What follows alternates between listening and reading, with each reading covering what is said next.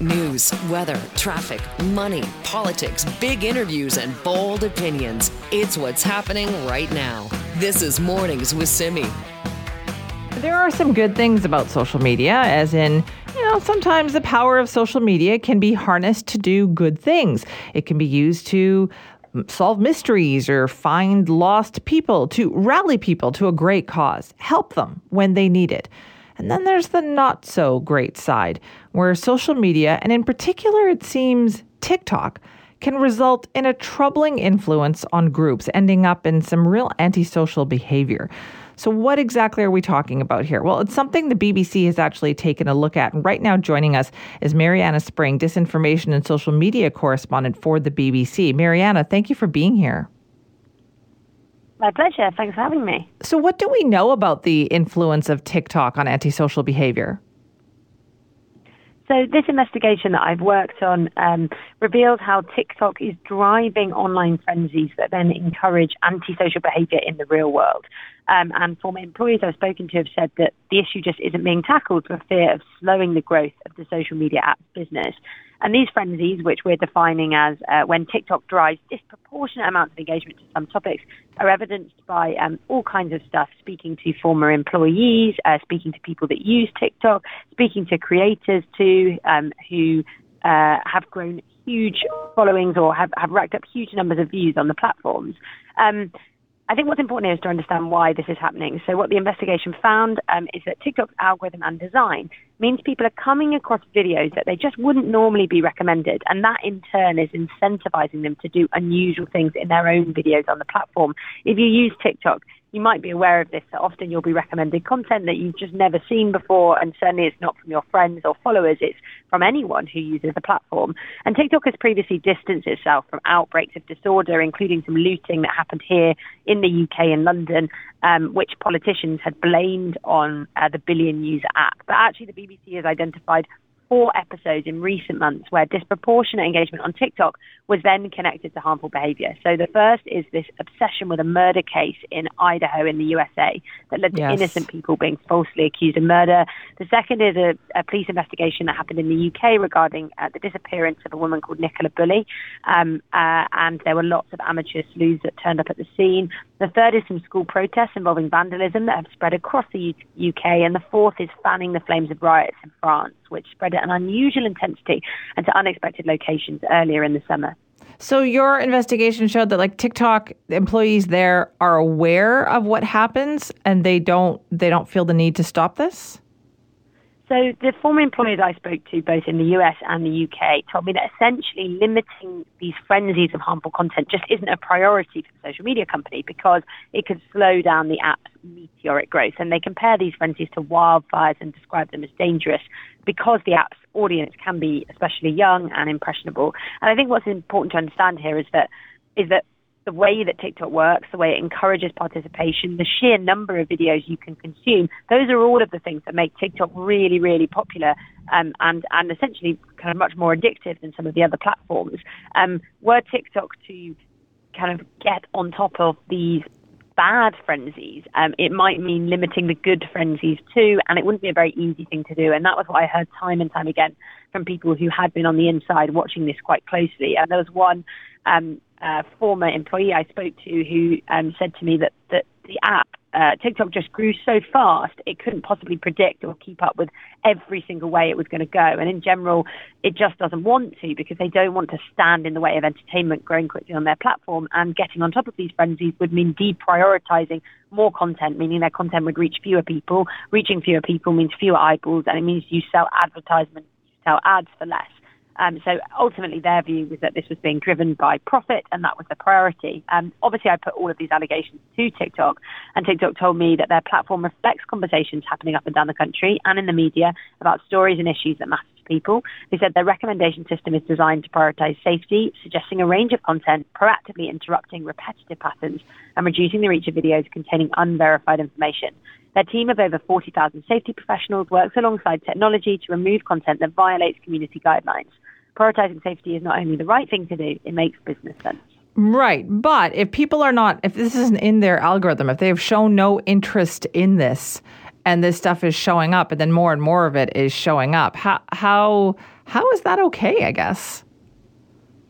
Um, I, I well, exactly, and I think that was the question for all of the users and the people who worked there. That ultimately, there's this feeling that um, uh, you know th- this is happening and unfolding in, in real time, and um, and and the evidence is there to support that. Um, uh, you know, if, if you kind of um, the investigation is available to read online, but there's also a documentary which should be available to people outside of the UK very soon as well. It's an hour long, and throughout that, there are many examples of um, unverified information being promoted to users. There are examples of um, the way that these frenzies unfold in real time and are not being moderated or stopped or slowed down in that way. Um, so ultimately, it does make you ask really serious questions about when the next frenzy could happen and the, and the real impact that that could have on um, all kinds of people, whether that's uh, younger people, particularly teenagers who use the app, or whether it's um, police, law enforcement, teachers trying to get on top of these frenzies, who are ultimately the people left to kind of tackle them as they unfold in real time.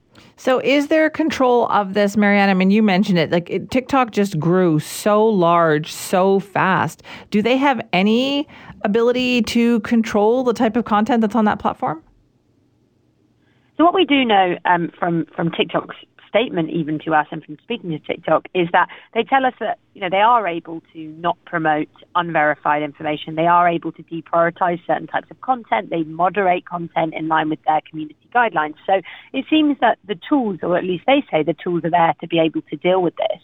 Um, the problem is in lots of these situations, I think that they are unfolding in real time where no one's sure what's happened. I mean, particularly in terms of the murder cases I've spoken about or disappearances, often we don't have definitive answers about what's happened. And I think that this investigation shows how it's in those cases these frenzies really start to unfold because speculation becomes rife. It goes far beyond legitimate questions and becomes false accusations and everything else. But because there's not a clear answer at that time about who it was or what's really happened, it's allowed to proliferate in that way. And, and the same can be said of, for example, school protests you know, protests are um, a, good thing in a democracy and something certainly that that um, uh, you know students taking part in those is not a problem at all in itself. The issue is that the cumulative effect of these protests that become more violent and more extreme, with users then able to post and share their own version to one up each other and to be incentivized by the views and likes and validation that come with that.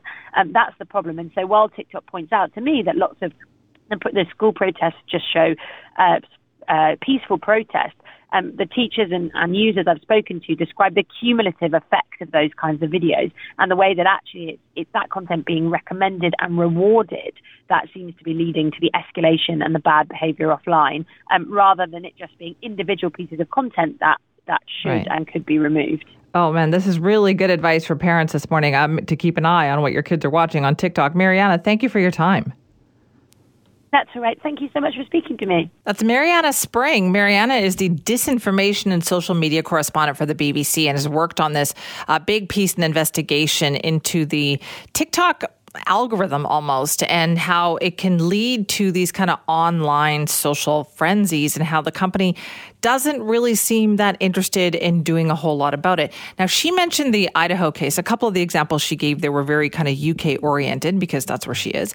But the one in Idaho, which is close to us here, is I think the one that you'll be most familiar with. This is the case in Moscow, Idaho, where four students at the university there were killed in their home. And I think everybody knows this case, everybody has read about it.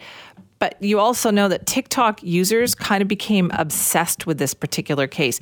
And there were so many speculative theories about who did it, what was going on, that police really had to do their best to try to shut a lot of these down and just say, please don't do this. Uh, there were 2 billion views on TikTok, 2 billion with a B from November 2022 until August the following year, just based on that case alone, 2 billion. Meanwhile, over on YouTube, there were 80,000 views of videos pertaining to that story. So you can see how it was a bit of a feeding frenzy on that, right? Where it just turned, it snowballed and got bigger and bigger and bigger and really did hamper and interfere with the police investigation and also really harmed some people who they were these these TikTokers were just kind of accusing of participating and do having something to do with this murder, who ended up having nothing to do with it at all. So there is a destructive side to this as well. Uh, it is a fascinating, actually, piece though uh, with the BBC. This is Mornings with Simi. Ah, yes, it is Friday. That means it's time for us to check in with Rob Shaw here, the political correspondent for CHEK News. Good morning, Rob. Good morning, Simi. Are you going to miss Macho Man? I am going to miss Macho Man. I'll play it at home alone, but it won't have quite the same ring. I know. Also later in the morning, right? Because you're like, there's no way I'm getting up this early if I don't have Much to. Much later in the morning. Much That's later, right. That's yes. right. Vaughn yeah. is back on Monday, but we've got Rob with us for another day to talk about. You've had a busy week because of the Union of BC municipalities, everything that's been going on. And today is the day that Premier David Eby speaks there, right? That's right. It's his first speech to UBCM as premier, and uh, you know we we're kind of waiting to see how he chooses to use it. Some premiers go big and they announce a bunch of stuff at uh, UBCM. Christy Clark did that once. It was the Massey Bridge. it did not go over well, and uh, that was the end of that. Horgan didn't really do a lot of uh, big news announcements at UBCM. Gordon Campbell did them almost every year. So we'll see what Eby has to say in terms of kind of new things uh, for, for municipalities. He is doing a shorter speech than usual because he's inserted a question and answer period with the audience. Oh, that's and, interesting. Yeah. Well, he loves Q and A's. So Eby uh, has been doing town halls where he likes to have this big crowd of people and they come up on the stage and they sit beside him and they ask him questions and he answers them and he kind of goes through the crowd. It's, it's a politically like risky strategy in the sense because you can be confronted with things you may not know or people with questions you may not like.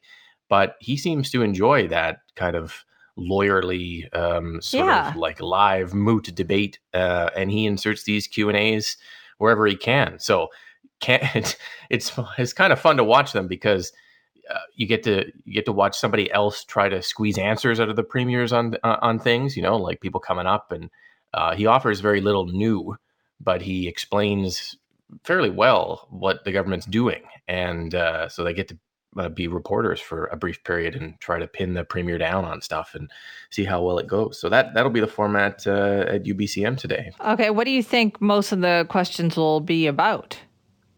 Well, I mean, the big sort of four of the week have been wildfires, uh, housing, of course, healthcare and the decline there, and then decriminalization, which bleeds into sort of um, the public safety issue. So I think there'll be a lot of that. I'm sure some local questions too. But I have listened to sort of what government officials have been saying about that, those big four topics all week.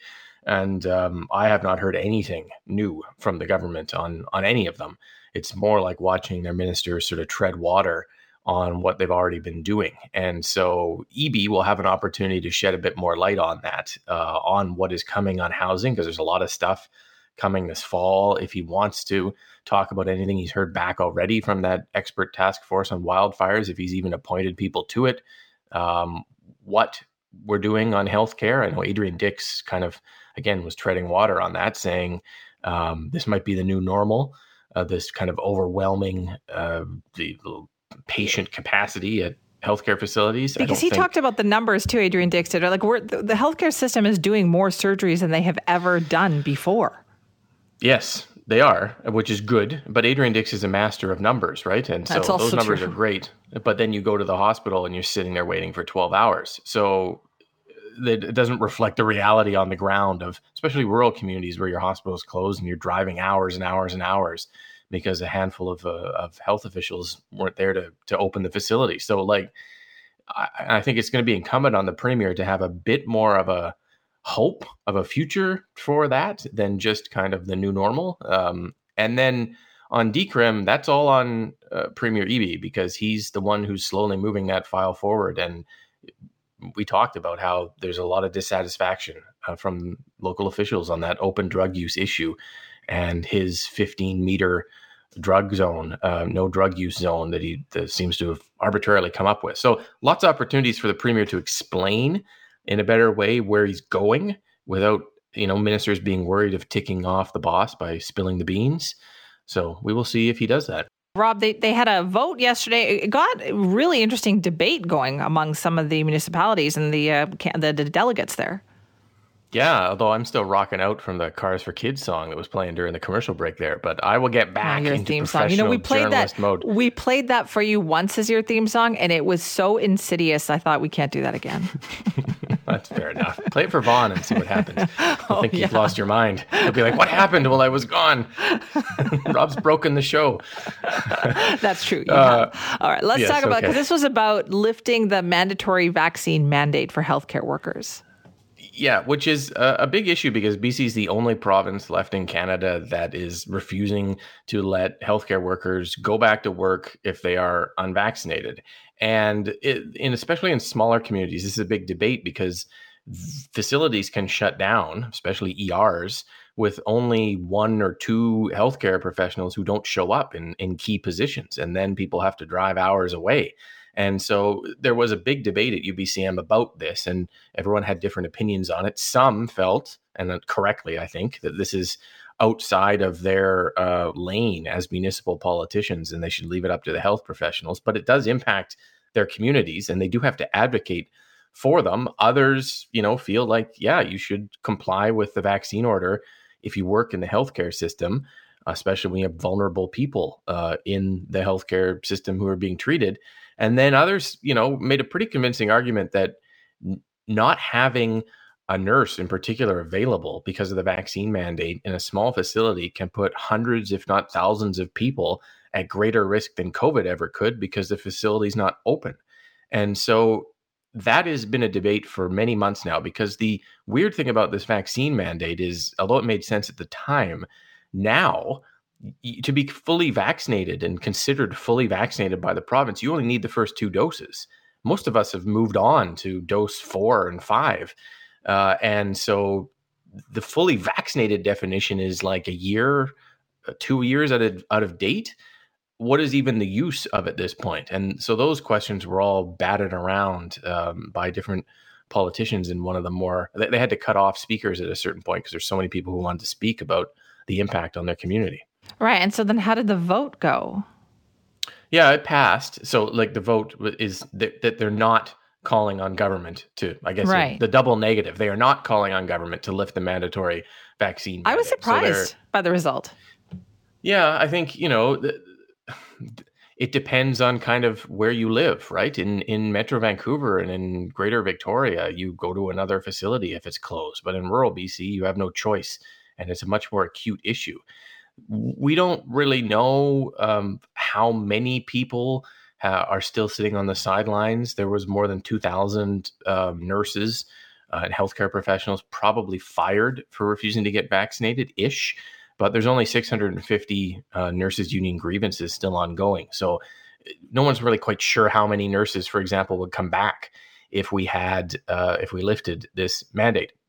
You know, Adrian Dix, when he's asked about this, says he doesn't see a problem because BC is hiring more nurses than Alberta is, and therefore the vaccine mandate must not be a problem for recruitment.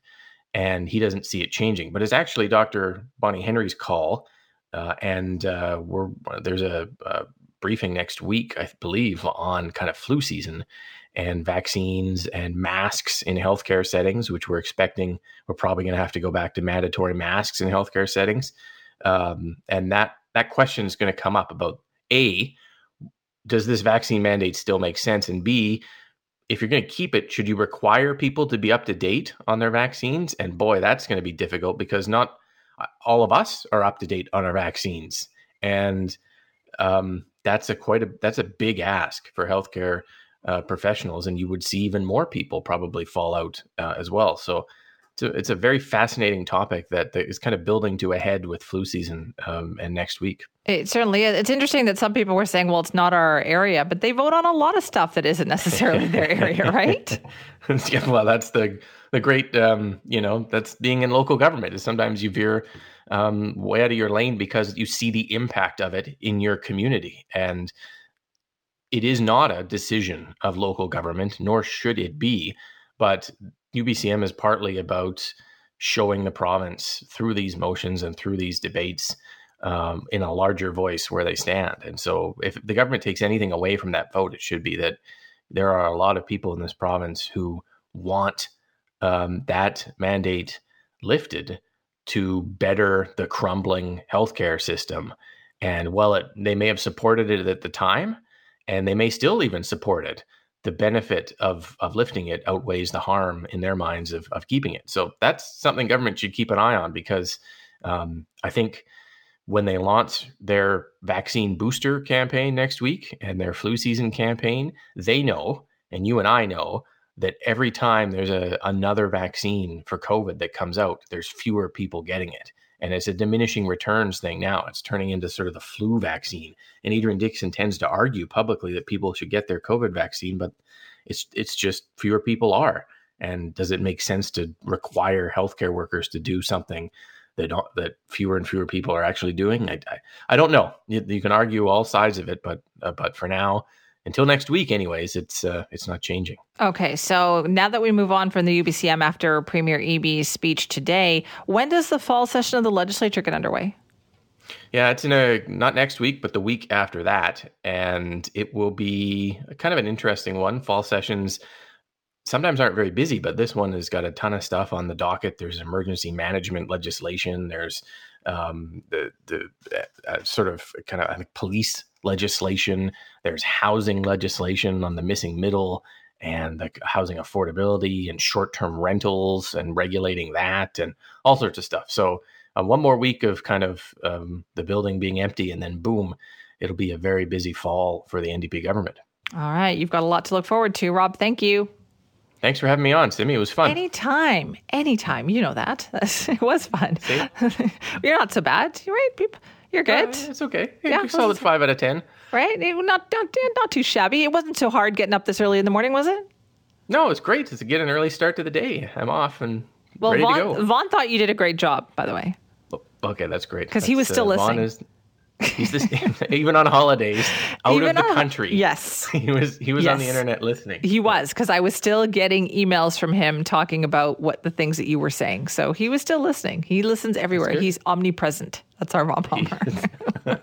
Thanks for that, Rob. Take care, Simi. This is Mornings with Simi. All right, time for us to find out and talk about what is going on down in the United States over the past week. Reggie Cecchini joins us now, our Global News Washington correspondent. Hi, Reggie. Good morning. Well, there, you are so busy this week. I want to I want to start with the the story about Canada and the United States, the relationship to India. Uh, United States is in a bit of a tough spot here because they've been cultivating closer ties to India, haven't they? Yeah, uh, absolutely. They're trying to, to use India uh, in this kind of new burgeoning friendship as a bit of a counter to both Russia uh, and China, and now to have the United States not really put in the middle here, but trying to decide how to move forward with being critical of the allegations. Uh, you know, when it comes to what happened in India, while at the same time ensuring that they're standing alongside uh, a long-standing partner, being Canada. Um, this this is a difficult and delicate that balance that that the United States is kind of teetering on right now. Um, they're, they're expressing, you know, concern for what happened, urging the Indian government to cooperate, uh, but but they're not really going any further with any public comment. Right. Okay. And I have to ask you though, like how how is this being played in the United States media, if at all? Uh, not a lot. Uh, it, it's making some headlines. It's making, you know, further down in some of the network and cable newscasts. I thought it was interesting yesterday at the White House briefing, the national security advisor uh, was up giving a, a, a, speech on Ukraine. And then when he took questions, the very first question asked and answered was about uh, the situation involving Canada and India. So there are some journalists that are picking up on this. And the White House was, um, you know, forthcoming with what information they were willing to give out there. But beyond that, I mean, the fact the White House briefing is a big deal, but beyond that, uh, you know, it, it, it, falls further and further down the line, especially the further and further you get from the Canadian border. Right, because I understand that the big story, you know, in the capital the past week has been whether or not the government's going to shut down. Yeah, this is a huge deal right now. It's it's a threat that comes around every couple of months, but this time it's far more um, concerning. September 30th is the deadline here. Republicans have failed to pass several um, defense appropriations over the last week, signaling that there is no real uniformity within the party. Uh, and if they can't kind of put something together and hand it off to the Senate, which will ultimately fail anyways because it's democratically controlled in the Senate, um, the purse strings are going to be pulled tight, and the government's going to shut down on September 30th. It's going to lead to a potential blowback for Republicans in the election next year, but it has a global impact as well. If the U.S. government shuts down, training and weapons deliveries to Ukraine also will, will halt. So, you know, it's a domestic issue that will have a real impact elsewhere in Eastern Europe. Okay, so I don't understand what the holdup is here because it feels like in the House of Representatives, the, the House leader there, Kevin McCarthy, can't even seem to get his people together. Yeah, so essentially what's happening here is they need to put together some form of, of big spending bill to get all 12 appropriation bills put together. They don't have the, they don't have the votes within the party to be able to do that. So they're looking for a continuing resolution, basically keeping spending where it is, passing a short-term budget to allow the government to stay open. But there are hard right members of his party who are saying, look, we don't want certain things attached to this uh, funding bill, including funding for Ukraine. They want that to be a standalone bill. And if that's attached to it, they're not going to vote for it. And if they're not there to vote for it, there isn't enough votes to pass it. So it's a question of do Democrats and moderate Republicans have to work together and, you know, potentially lead to internal bickering because of that? It, it's, it's a real problem here. But at the end of the day, the United States is running out of money and they could run out of money by next Saturday. Right. Okay. So they're about to run out of money, but they're still going full steam ahead with these impeachment hearings.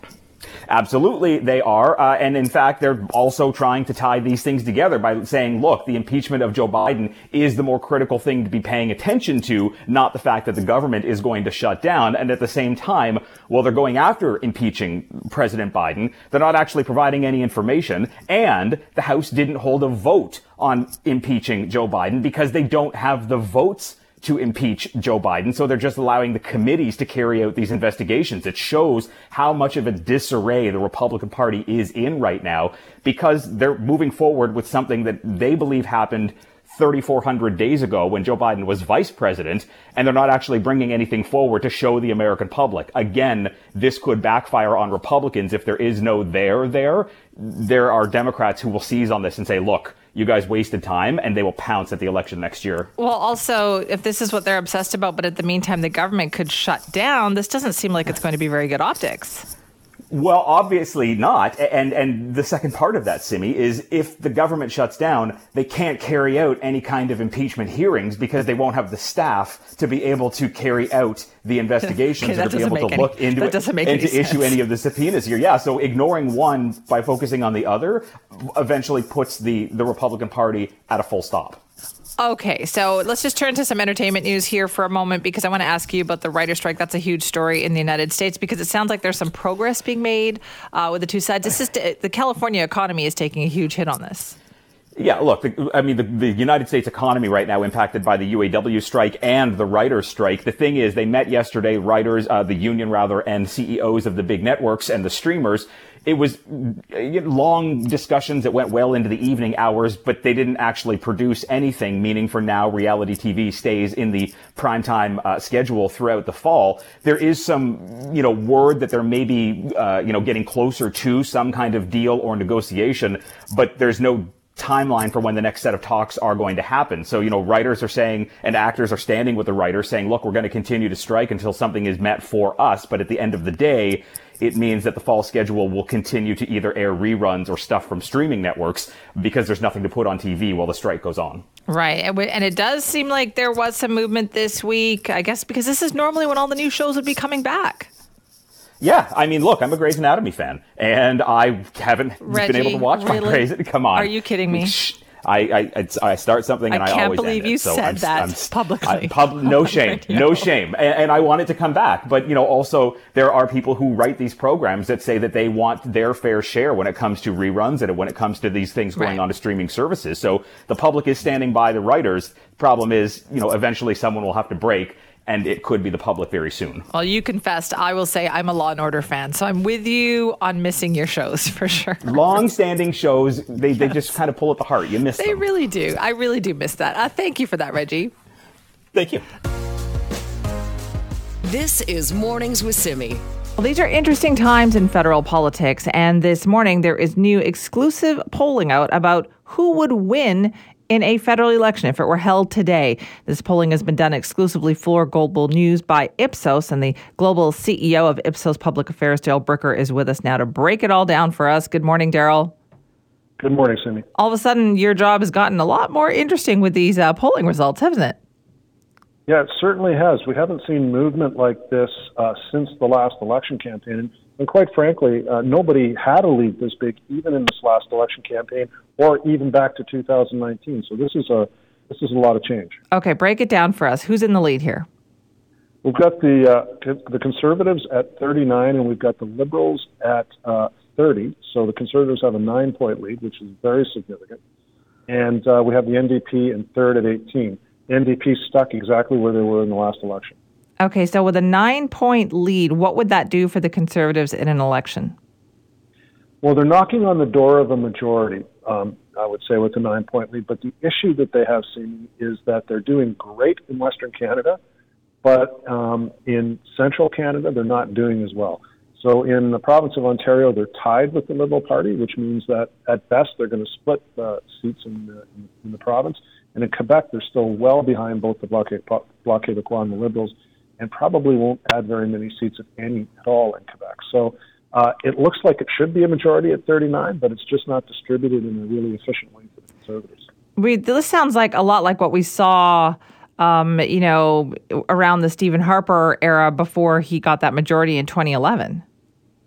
Yeah, exactly the same problem, and it's something the Conservatives have struggled with since Brian Mulroney uh, in, in 1988 when they were uh, won a significant number of seats in Ontario, but especially in the province of Quebec. So, you know, since particularly the formation of this new uh, Conservative Party back in uh, in the early 2000s, they've only really broken through significantly once, and that was uh, in 2011, where again, uh, really won well in Western Canada, but were able to break through in the province of Ontario by winning the car commuting suburbs.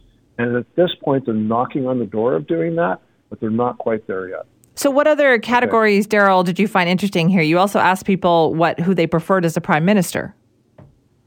Yes, they, we we did ask preferred prime minister, and again, uh, Pierre Poilievre has a, about a ten point lead over uh, over Justin Trudeau.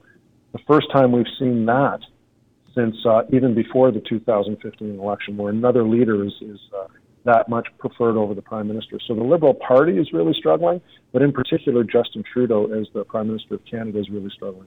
Interesting. So would you char- you characterize this as them kind of knocking on the door here, right? Like there is potential. Yeah, there is. They're a couple of points away, I would say, uh, from really uh, comfortably having a majority government if an election were held tomorrow. But the key is Ontario. Can they move ahead of the Liberals? And at the moment, they haven't.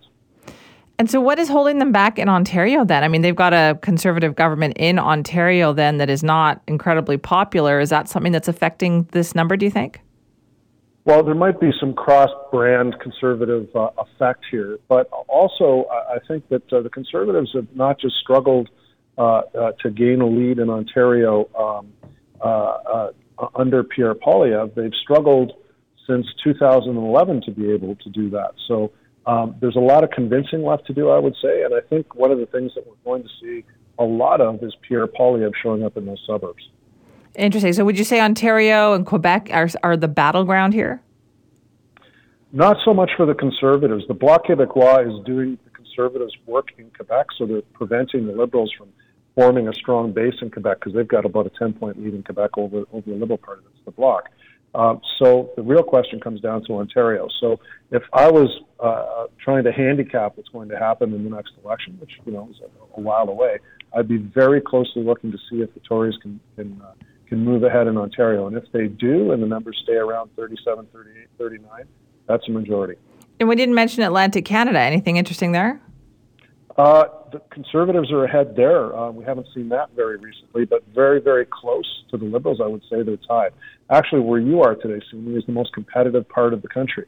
You've got three parties all within about five points of each other.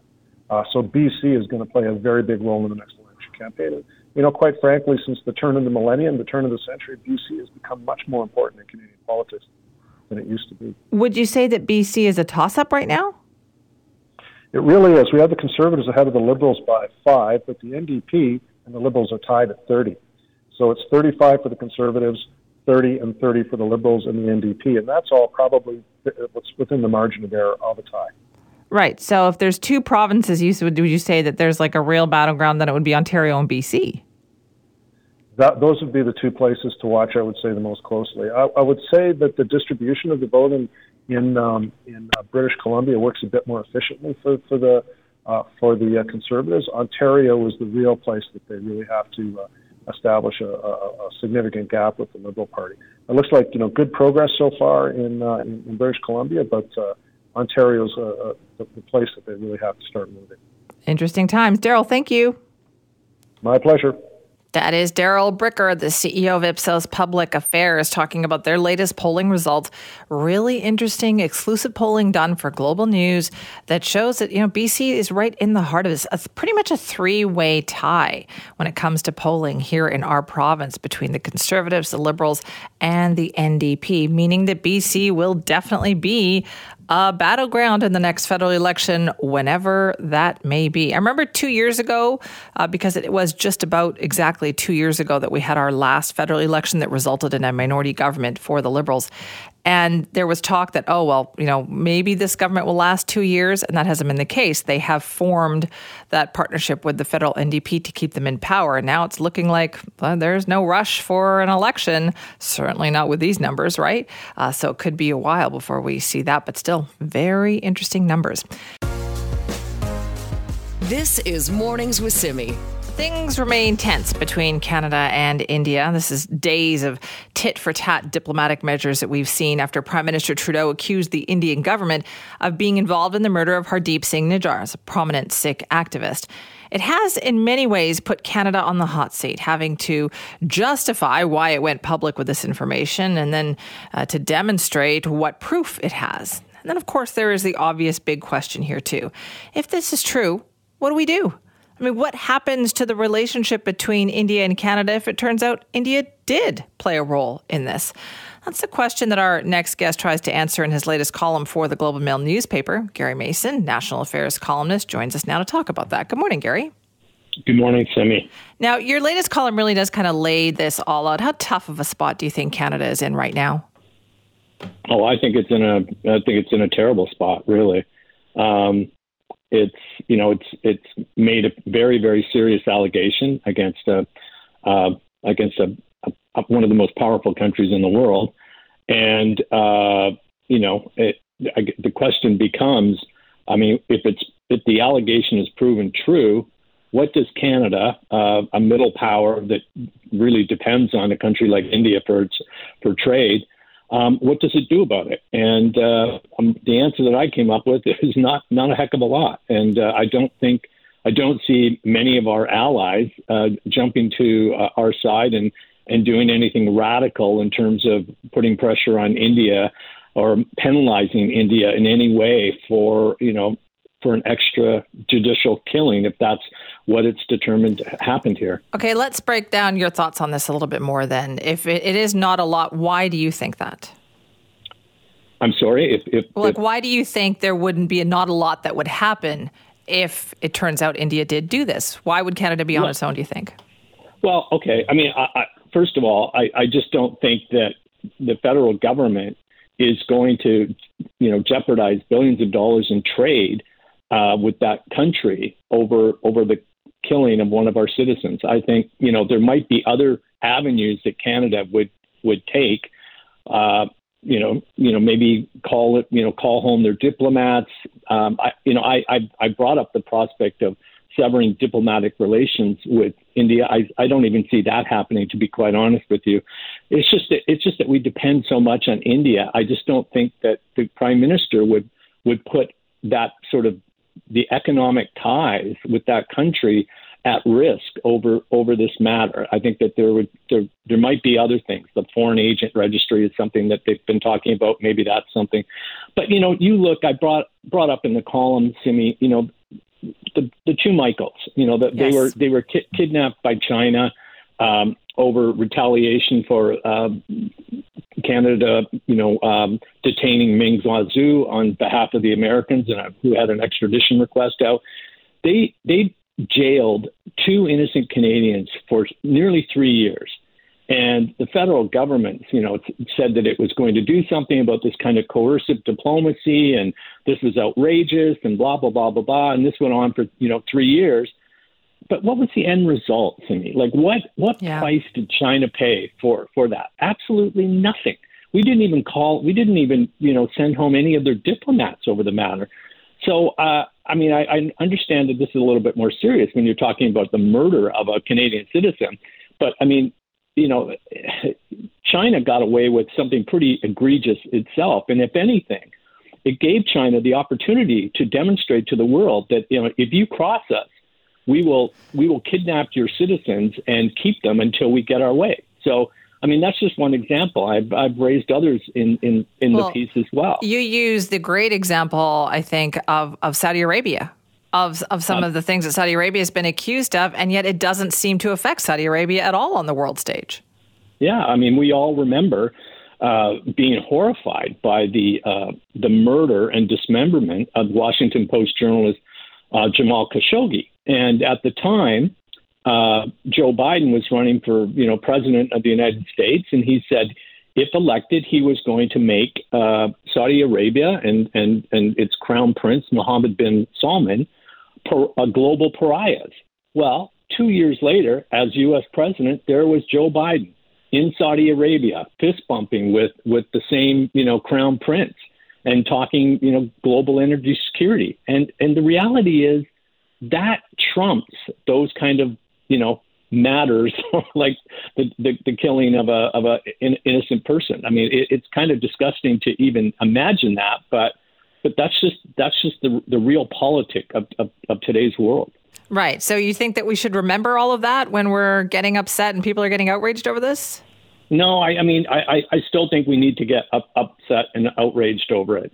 I mean, you can't just simply look at this and and and say, well, you know, shrug well, yeah. your shoulders. I mean, you, you, you can't. I mean, I, I understand that, but all I'm saying is, you know, I think Canadians need to be realistic about, um, you know, what is what consequences India is going to have to pay here, and I think we also have to be realistic about uh, the notion that other countries are allies are going to jump in here and you know go along with economic sanctions to penalize India on Canada's behalf. I just I just don't see that happening.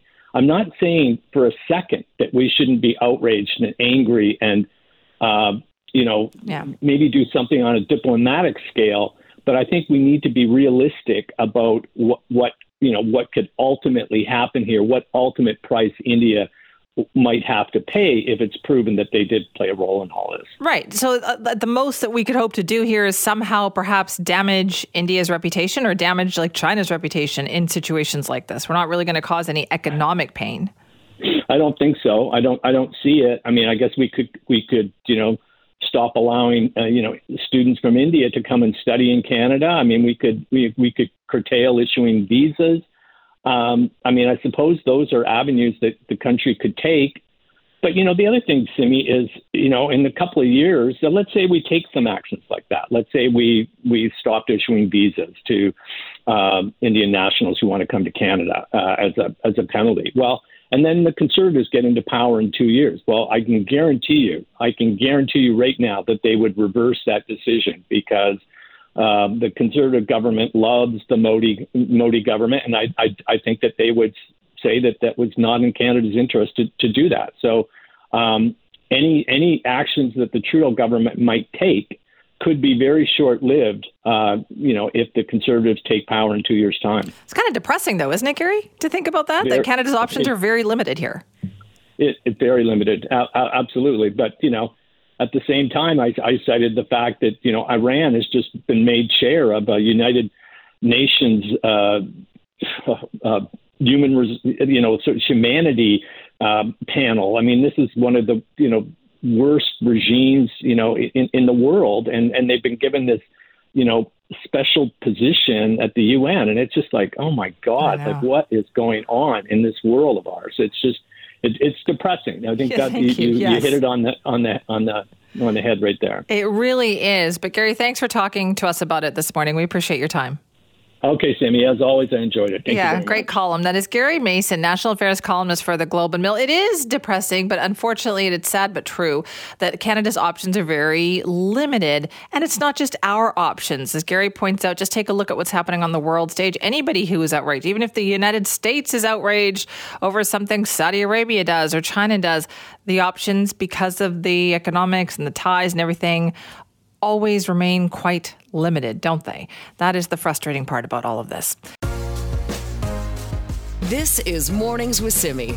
Well, if you are looking for something to do in the next couple of weeks, allow me to direct you to the Richmond Art Gallery, where they have a very cool new exhibition going on right up until November the 5th. It's quite the look at the work of Sonja Ahlers, who is a visual artist and writer from Victoria. And it's also quite the look at the 1990s. We wanted to talk more about it. So Sonja Ahlers is with us now. Good morning.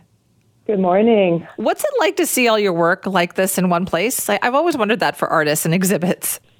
Oh, oh boy. Uh, well, it's a 30 year survey of my work. And to be honest, sitting or standing in the gallery is actually quite emotional.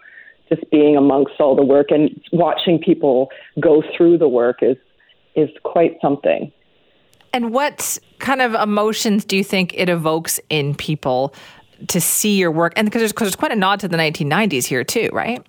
Correct. Yes. Um, well, there's all these binders, three ring binders that are on display, and they're full of clear sleeves that hold my archive. So there's lots of images and text, and peop- it's almost like rifling through my brain. Like all these binders are there to hold my thoughts and ideas over the decades. Sonja, that's watching- intimate. You want people to do this?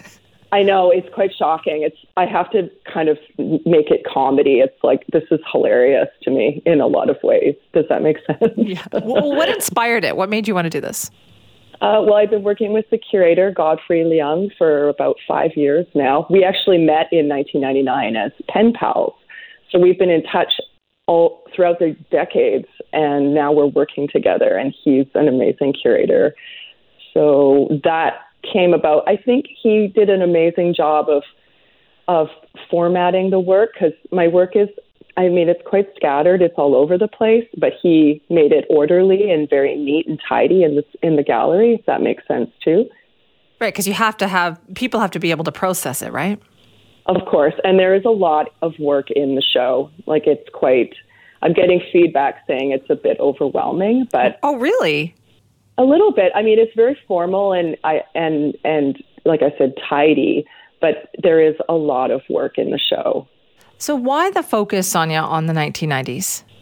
Um, well, I grew up. I started make. That's actually when I really started making my art in the in the early to mid '90s. I started making zines, which are small photocopied uh, little booklets that I would make at my friend's office. So we'd sneak in after hours and make these little books, and then I started to distribute them. And that's how I met the curator was through a network of pen pals and just trying to create a network pre-internet. So that's what I was doing back then. And it, it evolved. It eventually became a published book. And then I started doing more visual art and installation work within galleries. So it's just been an amazing, interesting snowball over the over the years. And the 90s, it just had such an impact. And I have to say, sometimes I wish I was back in the 90s. What? Everything. You're the only one. No. well, with everything going on in the news lately, it's like, hmm, maybe that was a better time. I'm not sure. okay, that's so interesting. So it's almost like a bit of a retrospective for you too, right? Like, was it a simpler time? Do you think? Uh, I wonder. I mean, I would not want to live relive my 20s again, but the 90s there I there is a nostalgia for it now absolutely and a lot of like Gen Z kids and well, people are they just want that time period. They're just the roman they've romanticized it. Oh well, I think that's because I remember it like it was yesterday. so, so do I, I oh, like, absolutely. Right, and it's yes. you think, okay, people really want to go back to that. Oh, okay. Now I know. I notice that it also says that you you quit art for a time too. What happened? Oh, I left Vancouver mid about 2007 because of a breakup and the housing situation. So as an artist, it was just challenging to find housing, affordable housing. So I actually decided to move to the Yukon and just take a break from art and and and being in public. And that actually was incredibly restorative. And my time up in the Yukon was very fruitful, and it was like a, an act of self preservation, if that makes sense. Yeah, and you produced art during that time too. That's on display, isn't it? I do. I did, yes. And um, yeah, actually, not. I not only did I not quit art, I feel as though it it saved my career. Really? Why? I was, I, I was really struggling in Vancouver. There's a lot of competition, and and up in the Yukon, there was it was just, it's so much more relaxed. And you know about Yukon time. There's this this thing called Yukon time. Everyone's late for everything. it's just very relaxed and comfortable, and I I was able to keep making art as a result. What is it that continues to inspire you? Oh, gee. Uh, well, pop culture. I I listen to a lot of podcasts and read a lot. I, take, I watch lots of TV and film. I'm very interested in what's going on in popular culture, and I kind of work like a filter system processing that information and that comes out in my books and because I do lots of writing and and collage work so I like to make sense of what I'm taking in throughout the day. So you kind of it's almost like you gather all this information into your brain and then you kind of see what filters out in inspiration. Exactly and so I talked earlier about these three ring binders that are in the show that are that the viewer is allowed to leaf through. Like I said earlier, it's like going through my brain and my my diary in a way. So you don't go stand in the gallery then, do you? Like to see what people's reactions are? I would love to. I'm really? in Victoria. I'm in Victoria. Yeah, honestly, I've been doing this for so long now that I'm at a place where I can step outside of myself and just and not take it personally. I just it took a very long time to get to this point but now I'm actually at that point. Is there something inspiring about this exhibit for you as well? Like when you see what's happening and like how does it make you feel to put yourself out there like that? Hmm. Um, I mean, I did say earlier, it's like it is very emotional. There have been times where I almost started to weep, but during the opening, it was very, it was overwhelming. It was actually a, like a mob scene, in my opinion. There were so many people there, and so many people from my past. And I don't know, it just, it's, yeah, you do feel vulnerable, but you have to get mm-hmm. over that. And also, just working with the curator together, it, it's a collaboration. So it becomes something outside of me. It becomes something that's more out in the world. That's that that it belongs. It, it takes on a life of its own. So I can separate myself from that. And what do you hope people take away from this, from seeing really the inside of your brain like this? Oh, well, honestly, I just hope that people I I know that some people have seen the show and have been inspired to go out and co- like not copy but sort of emulate some of my organizational ideas because there is actually a section in the gallery with um, pages of one of my books that are on display on the wall and it shows actually how I how I put together a book, like how I build a book. So there's lots of kind of secrets and little giveaways in the space that I hope to inspire the viewer to perhaps take those ideas and and use them for their own work. You know what I'm saying? Like, yeah. oh, why don't you go and do like start your own, make your own book and do it your way? Like, figure out a way to do it. And if we think back to that time too, just think back, like, give yourself a moment, give yourself that space. Oh yeah, that's beautiful. I love that. Oh well, you can have that. You can keep that. Oh, uh, can I have that? Thank yeah, you. you can have that. Sonja, thank you so much for talking to us about your work this morning. Oh, you're so welcome. Thanks for having me.